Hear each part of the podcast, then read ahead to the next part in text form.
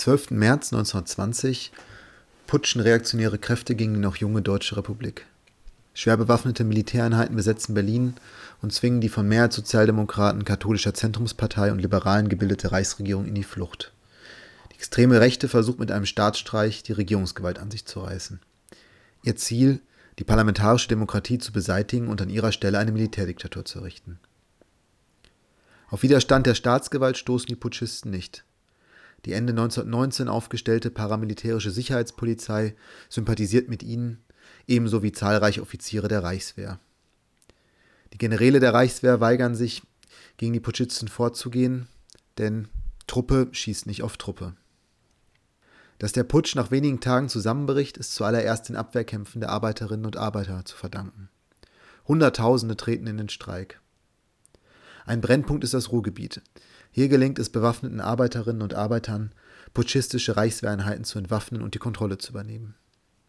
Aus dem antifaschistischen Abwehrkampf entsteht der letzte Versuch, die Novemberrevolution von 1918 zu vollenden. Herzlich willkommen zu unserem Podcast zur Geschichte des Kapp-Putsches und der Märzrevolution 1920. Ihr hört nun ein Gespräch mit Tim, aufgezeichnet vor einigen Tagen im Stadthafen von Münster. Tim ist Historiker und sollte eigentlich am 1. April über Münsters reaktionäre Netzwerke und die Niederschlagung der Märzrevolution 1920 referieren. Tim, danke, dass du für diesen Podcast zur Verfügung stehst. Was kannst du uns über die damaligen Reaktionen auf den Kaputsch in der Bischofsstadt Münster berichten? Also aufgrund der Quellenlage ist das schwierig zu beurteilen. Man kann davon ausgehen, dass es ruhig hier war. Die Beamtenschaft hat sich zwar an dem Streik, Generalstreik beteiligt, aber zum Beispiel bewaffneten Widerstand gegen Putschisten hat es nicht gegeben, wenn man davon absieht, dass einige Arbeiter wohl alte kaiserliche Flaggen auf dem Marienplatz verbrannt haben, aber viel mehr lässt sich nicht nachweisen. Wie waren denn generell die politischen Kräfteverhältnisse in der Stadt?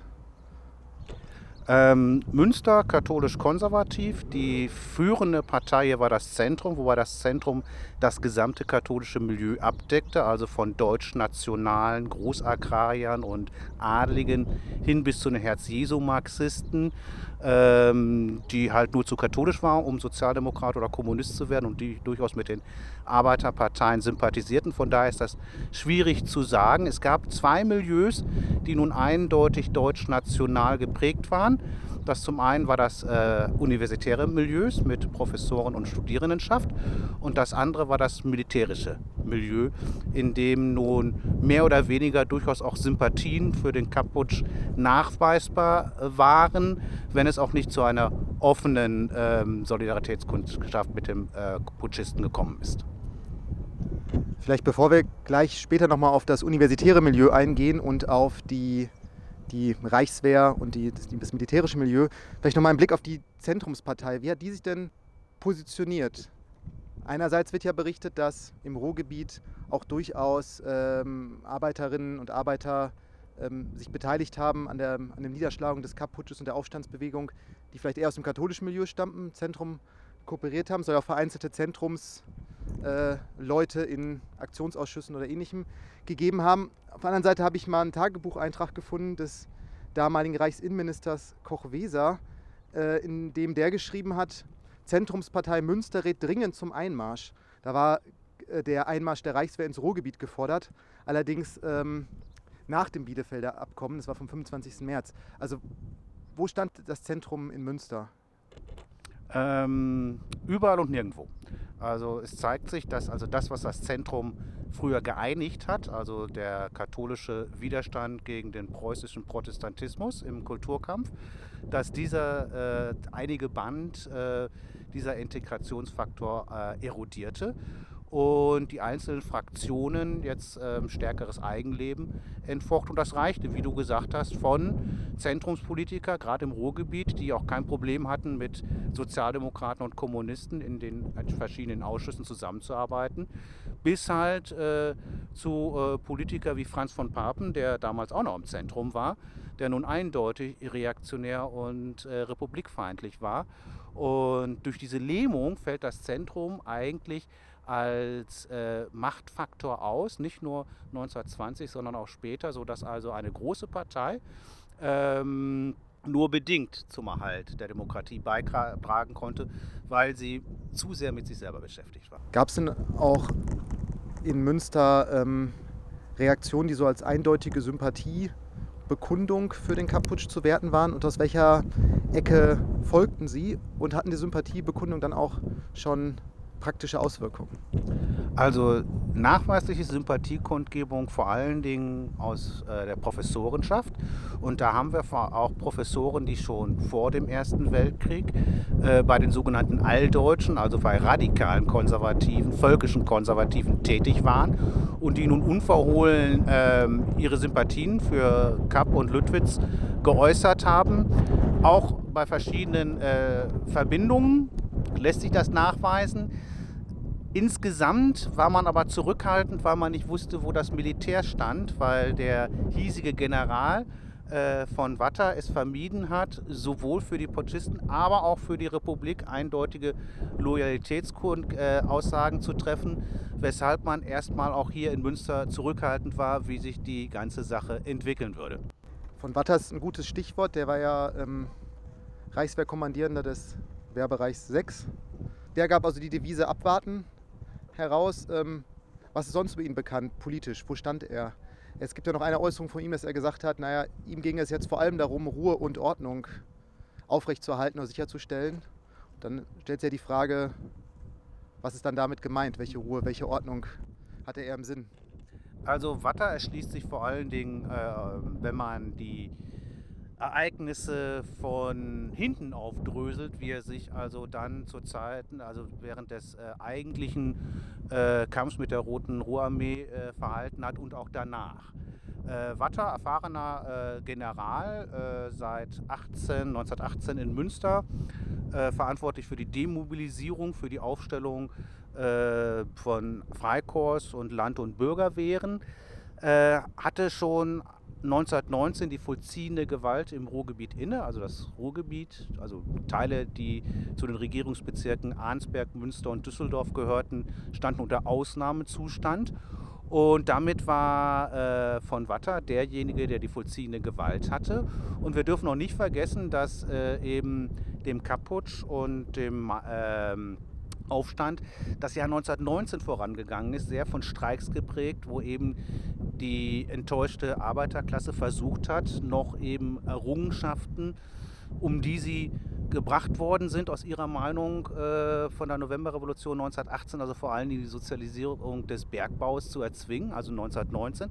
Ein, Streik, äh, ein, ein Jahr geprägt von Streiks und mit äh, teilweise brachialer Gewalt von Seiten der Reichswehr und damit äh, zu verantworten äh, durch von Watter, aber auch von der Polizei, die ebenfalls unter seinem Kommando standen. Er hat sich dann äh, in den Tagen des Kapp-Putsches zurückgehalten. Ähm, damit liegt er auf der Linie eigentlich der fast der kompletten Reichswehrführung. Äh, der Putsch kollabierte ja relativ zügig und wenn man jetzt sieht, wie er sich verhält, dann wird einem äh, eigentlich relativ schnell klar, mit welches Geisteskind wir es zu tun haben. Also als er die Truppen aufgestellt hat, die den Aufstand der Arbeiter niederschlagen sollte, hatte er überhaupt kein Problem damit, auf äh, Putschisten zurückzugreifen. Also die meisten Freikorps, die dann in der Reichswehrbrigade 21 zusammengefasst worden, die waren zwei, drei Tage vorher noch auf Seiten der Putschisten.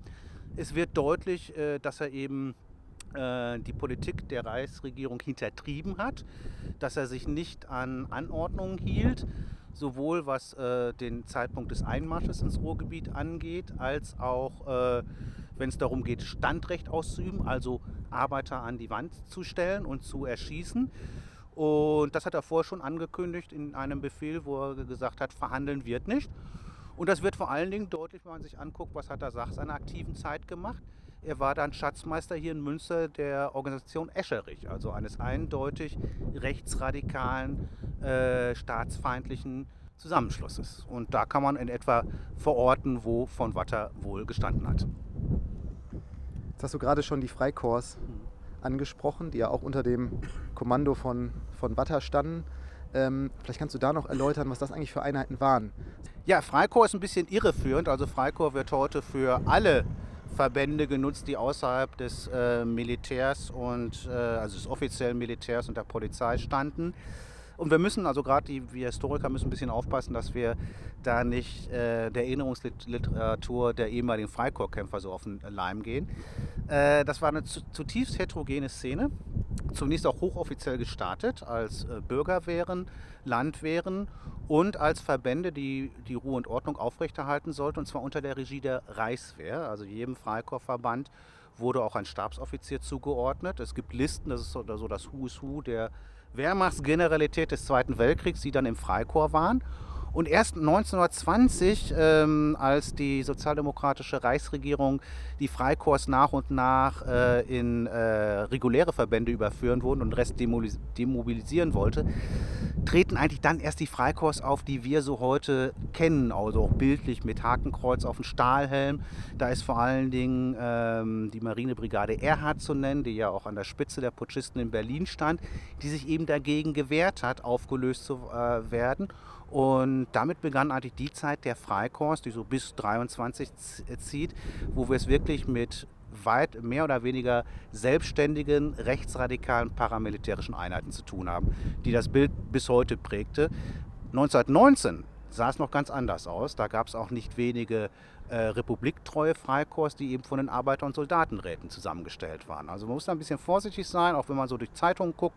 Äh, November 18, äh, Dezember 18, da gibt es hochoffizielle Inserate, Leute, meldet euch zum Freikorps. Also das waren zunächst noch nicht die Truppen, die wir heute so im Gedächtnis haben. Und im März 1920, da war ja eigentlich der Befehl von Noske ergangen, die Freikorps aufzulösen, auf Druck der Alliierten des Versailler Vertrags. Noske hat ja denen, so wird es überliefert, ja doch vorher recht lange Hoffnung gemacht, dass sie weiter bestehen können, dass man sie schützen wird, dass man ihnen treu zur Seite steht. Ähm, das heißt, im März haben wir es dann eigentlich mit inoffiziellen, halboffiziellen Einheiten zu tun. Äh, das äh, war wirklich von Gegend zu Gegend verschieden. Offiziell waren sie inoffiziell, wobei es weiter eine Zusammenarbeit gab bis 1924 mit den letzten. Und erst dann hat sich die Reichswehrführung dazu entschieden, nicht mehr auf diese Formation zu setzen, weil sie ihnen einfach äh, zu ähm, selbstständig geworden waren und auch ähm, äh, zu unzuverlässig. Aber gerade das Beispiel äh, Niederschlagung äh, der Märzrevolution 1920 zeigt den Charakter dieser Einheiten, die halt unter offizielle militärische Kommandostruktur gestanden haben und äh, was Marsch und Logistik anging, auch in der Bef äh, militärischen Befehlsstruktur eingebunden waren. Das waren also Verbände, die unter einem offiziellen Kommando gefochten haben, und zwar unter dem Oberbefehl äh, von, von Watter und äh, dann unter äh, äh, Freier von, Ritter Freier von Epp, der dann quasi die, den größten Block dieser Freikorps geführt hat. Aber es war streng genommen 1920 noch eine Reichswehraktion. Und eine Zeit lang hat man eben auf diese Freikorps weitergesetzt als strategische Reserve für Konflikte innen wie nach außen. Da gibt es dann diesen Oberbegriff der schwarzen Reichswehr, auch wenn der ein bisschen in die Irre führt, weil eine schwarze Reichswehr in dem Sinne hat es auch nicht gegeben. Und erst so mit der Konsolidierung der äh, Weimarer Republik setzt ein Umdenken der Reichswehrführung ein. Man geht weg von schon bestehenden Verbänden und setzt dann auf die Militarisierung äh, der Gesellschaft, etwa durch Wehrsport, durch ein verstecktes Milizsystem äh, und andere Sachen. Also nicht, mehr, also nicht mehr die alten Kämpfer, sondern man will jetzt neue junge Leute und vor allen Dingen will man die auch stark unter die eigene Kontrolle und nicht mehr von irgendwelchen Haudegen aus dem Ersten Weltkrieg sehen eine Besonderheit bei diesen Freikorps oder zeitfreiwilligen Einheiten, das waren ja die Verbände der Studenten, die es gab. Und es gibt eine alte Studie von Rainer Püppenhege über die Studenten in Münster in dieser Zeit. Und da schreibt er, ähm, dass eigentlich die Studierenden der Universitäten Münster, München und Marburg diejenigen waren, die die umfangreichsten militärischen Aktivitäten entwickelt haben. Ähm, was kannst du über diese akademische Wehr sagen und ihre Rolle im Kapputsch bzw. in den Tagen äh, nach dem Kapputsch. Ja, die akademische äh, Wehr ähm, wurde von einem Protagonisten der völkischen Szene in Münster, Professor Hubert Nahntrup, aufgestellt, der schon im Kaiserreich bei den Alldeutschen aktiv war, Juraprofessor, Major der Reserve, also durchaus militärische äh, Vorbildung gefördert von der Uni und gefördert von, von dem ähm, Wehrkreiskommando hier in Münster, also von, von Watter. Insgesamt 700, wahrscheinlich 700 Studierende, wobei keine Frauen dabei, also Studenten, die sich in drei Bataillone aufgegliedert haben. Es waren eher Kompanien, aber Bataillone hört sich erstmal nach mehr an. Spannend ist erstmal die Aufteilung dieser Bataillone. Da sieht man nämlich etwas über den Organisationsgrad der äh, Studierendenschaft. Das erste Bataillon, das waren die schlagenden Verbindungen. Das zweite Bataillon, das waren die katholischen Verbindungen. Und wer in eins und zwei nicht reinpasste, der kam nach drei, zum Beispiel die Protestanten. Und da haben wir äh, zum Beispiel den späteren Pastor Martin Niemöller der dort äh, Bataillonsführer war. Niemöller war kein Mitläufer in der deutsch-völkischen Szene hier in Münster, sondern einer der Macher. Und auch andere äh, waren schon vorher Macher in der völkischen Szene und auch vor allen Dingen danach. Das zeigt schon so ein bisschen den Charakter äh, dieser akademischen Wehr. Und ähm, wenn man sich gerade die Entwicklung anguckt, bis etwa 1924, so den Höhepunkt der frühen völkischen Szene hier in Münster, tauchen eigentlich immer wieder dieselben Protagonisten auf und viele kommen aus dem Umfeld dieser akademischen Wehr und auch die Universität, die also äh, diese Wehr unterstützt hat bei der Mobilisierung oder wenn es darum ging, Räumlichkeiten zur Verfügung zu stellen, taucht immer wieder auf, wenn es diesen kleinen, verschiedenen kleinen Grüppchen gilt, Hilfestellung zu geben. Ne? Man kennt sich, man arbeitet schon lange miteinander zusammen, wenn auch vielleicht unter anderen Namen jeweils. Das hast du ja gerade die völkische Szene in Münster nochmal angesprochen. Wie war die denn organisiert jetzt, also jenseits zum Beispiel von Burschenschaften? Was gab es sonst schon an, an Organisationen oder vielleicht auch an, an Gruppierungen, die dann später in, die, in der NSDAP aufgegangen sind? Ähm, das ist ganz spannend, weil zunächst haben, ist die völkische Szene eigentlich vom Kaiserreich bis 1920 organisiert, wie sich Deutsche gerne organisiert, nämlich ein Verein. Ne, das waren also die Altdeutsche, die angefangen haben, Kolonialvereine und andere zu gründen und äh, die schon von dir angesprochenen Verbindungen die zum Beispiel Deutsche Burschenschaft, die nun eindeutig antisemitisch und rechtsradikal war, aber auch die, äh, der CV hat darüber nachgedacht, eine Art ARIA-Nachweis einzuführen. Äh, man müsse nachweisen äh, bis zu den Großeltern, dass man arisch war, also nicht katholisch, sondern arisch. Ähm, und erst äh, so ab 1920 beginnen eigentlich in Folge der Ereignisse, März, April, diese äh, Szene sich in unterschiedlichen Grüppchen zu organisieren, die immer mal verboten werden oder sich auflösen. Das ist teilweise recht schwierig, den Überblick zu behalten, weil die Übergänge sind fließend. Wir finden Protagonisten, die zeitgleich in mehreren dieser ähm, Organisationen sind. Andere äh, stehen in scharfer Konkurrenz, obwohl sich ideologisch überhaupt keine Unterschiede ausmachen. Äh, da sieht man also auch persönliche Animositäten spielten dann in der Szene eine große Rolle. Ähm, los ging es mit der Organisation Escherich. Die gab es deutschlandweit. Der Deutsche Volksschutz- äh, äh, und Trutzbund, den gab es auch deutschlandweit. Und dann wird schon so langsam ein bisschen äh, unübersichtlich. Es kommt der Westfalen-Schutzbund, der Westfalenbund und dann wird es richtig obskur und da wird es echt schwierig, den Überblick zu, zu behalten. Das geht so bis 24. Da verschwinden viele und eine äh, Partei unter vielen, die zunächst gar nicht so äh, groß äh, vertreten war, die betätigt sich quasi jetzt als Staubsauger und saugt so die Überreste aus dieser Szene auf und das ist die junge NSDAP. Da finden wir dann also viele äh, die wir schon bei der akademischen Wehr hatten. Meintrop ziemlich spät, aber sein Adjutant Bögert sehr früh zum Beispiel. Äh, und wir finden vor allen Dingen Franz Pfeffer von Salomon, das ist eigentlich die Szene, äh, die Person hier in der völkischen Szene.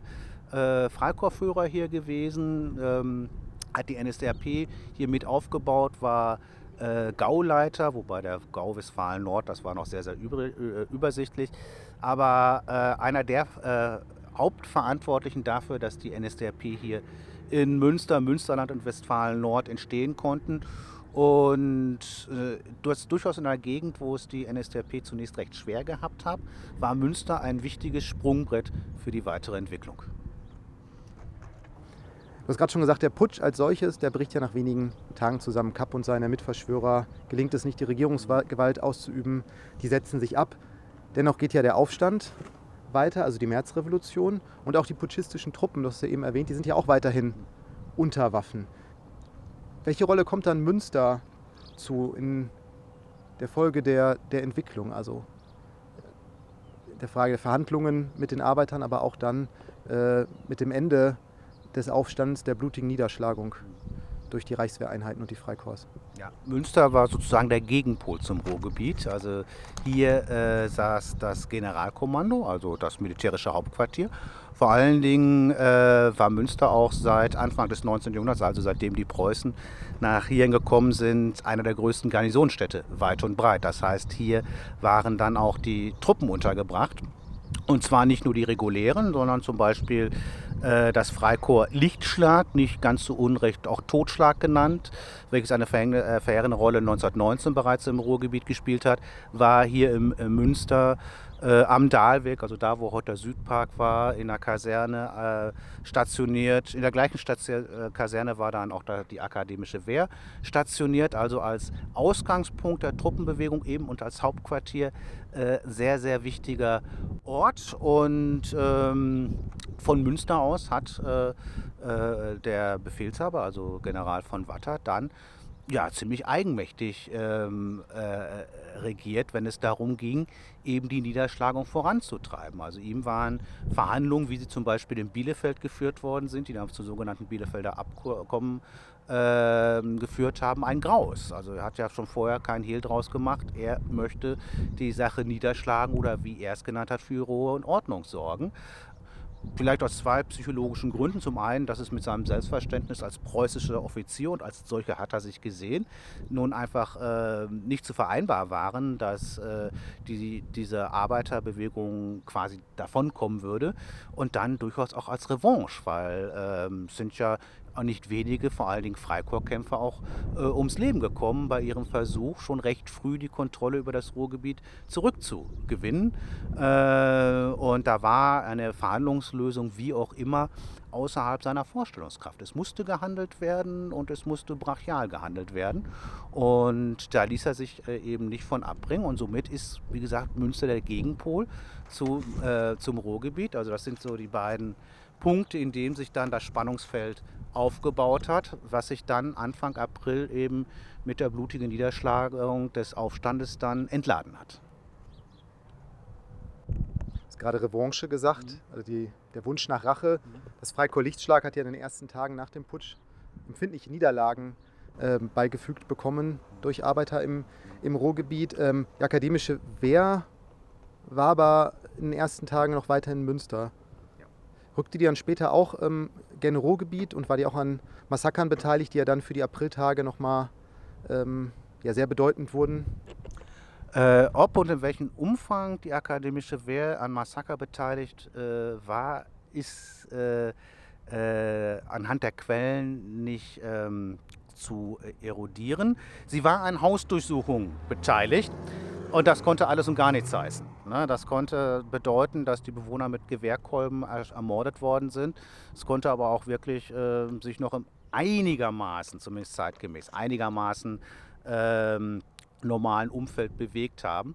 Wir wissen halt ganz äh, gut, die Marschwege dieser Bataillone sind zumeist getrennt marschiert, sind Anfang April eingesetzt worden, auch Richtung Ruhrgebiet. Zunächst waren sie hier vor allen Dingen in Münster dafür da, reguläre Truppen zu entlasten, indem sie Objektschutz gemacht haben. Also haben zum Beispiel den Hauptbahnhof in Münster bewacht, aber auch den in Mecklenbeck, äh, haben die Brücken über den Kanal bewacht, ne? Albersloher Weg, Wolbecker Straße, da gibt es auch ein paar Fotos, wie sie dort stehen. Und erst ab April so äh, über Waldrop Richtung Dortmund, das ist so die grobe Richtung. Ein Gefecht ist belegt in Selm um die Zeche Hermann II. Dort gab es wohl heftige Kampfhandlungen, wobei insgesamt die akademische Wehr nur einen Toten äh, hatte, was schon Indiz dafür ist, dass sie an den eigentlichen schweren Kämpfen, wo also auch Reichswehreinheiten Verlusten hatten, nicht teilgenommen hat, sondern eher zur Entlastung von Reichswehr, aber von Polizeiverbänden eingesetzt worden ist. War man davon ausgegangen, äh, dass die Arbeiter auch Richtung Münster ziehen? Also dass hier Bewachung, Sicherung von Brücken, strategisch wichtigen Punkten notwendig wurde? Also hat man auch hier gefürchtet, dass die Revolution vielleicht nicht von innen aus der Stadt heraus, aber von außen ähm, einmarschiert? Das war immer das Argument äh, von Watter, weshalb unbedingt gehandelt werden müsse und so fort, weil ein Angriff auf Münster bevorstände. Und es mag vielleicht auch den einen oder anderen ähm, Arbeiter für im Ruhrgebiet gegeben haben, haben, der davon geträumt hat. Ähm, realistisch gesehen hatten diese Verbände wahrscheinlich nie eine Chance, äh, Münster einzunehmen. Aber ähm, wenn man sich anguckt, bis wohin eben im März die einzelnen Verbände äh, revolutionärer Arbeiter vorgezogen ist, das war schon gar nicht so weit weg von hier. Also Dülmen, Lüdinghausen waren zeitweilig äh, unter Kontrolle von Arbeiterverbänden und äh, Spätrupps, wie es sich für Münster gehör Münsterland gehört, auf dem Fahrrad, haben es bis nach Hiltrup geschafft. Also schon kurz vor Münster. Das mag dieses Bedrohungsszenario für, gerade für die Bürgerschaft hier in Münster erhöht haben. Und da hat man vielleicht geglaubt, Watter hat recht, dass ein Angriff unmittelbar bevorsteht, aber dafür gibt es überhaupt keine Indizien. Und wie gesagt, ähm, mit äh, den Möglichkeiten, dieser Milizen, eine Armee ist eigentlich auch schon übertrieben, also diese Arbeitermilizen, wäre ein solcher Angriff auch nicht möglich gewesen. Welche Folgen hatte denn der Kaputsch und ähm, die niedergeschlagene Märzrevolution? In Bayern legten diese Ereignisse ja den Grundstein dafür, dass sich dort das völkische Milieu immer weiter ausbreiten konnte. Was waren denn die Folgen für eine Stadt wie Münster? Es ist schon äh, zu beobachten, dass in Folge äh, der Niederschlagung, also des, des Sieges der äh, Reaktionären und der Rechtsradikalen, äh, diese Zulauf hatten und sich durchaus radikalisierten, bis eben zu dieser bunten, zersplitterten Szene, die wir bis 24 sehen können. Das wäre, konjunktiv, wahrscheinlich nicht so gewesen, wenn eben der Kaputsch äh, kollabiert wäre und danach äh, sich die Lage beruhigt hätte. Da, dann wären die reaktionären Kräfte eindeutiger Verlierer gewesen und unter Umständen hätte es vielleicht auch eine andere Personalpolitik, zumindest in der Verwaltung, vielleicht sogar auch beim Militär und bei der Polizei gewesen, sodass man schon davon sagen kann, dass dies ein Punkt war, wo ein Einschnitt halt nicht erfolgt ist, ne? wo es eben den reaktionären und rechtsradikalen Kräften gelungen ist, ihre Position in Staat und Gesellschaft zu behalten, während auf der anderen Seite ähm, eben dort äh, im Ruhrgebiet wahrscheinlich die letzte Chance vertan worden ist, äh, die Arbeiterklasse wieder zu einigen. Im Gegenteil, ne, die Gräben zwischen Sozialdemokraten, damals noch die Mehrheit Sozialdemokraten und auf der anderen Seite äh, die Kommunisten waren jetzt so tief, dass es zum Beispiel in den 20er Jahren nicht möglich war, ein gemeinsames Totengedenken für die Opfer des Arbeiteraufstandes abzuhalten, weil man dafür einfach viel zu verfeindet war. Vielen Dank für das Interview.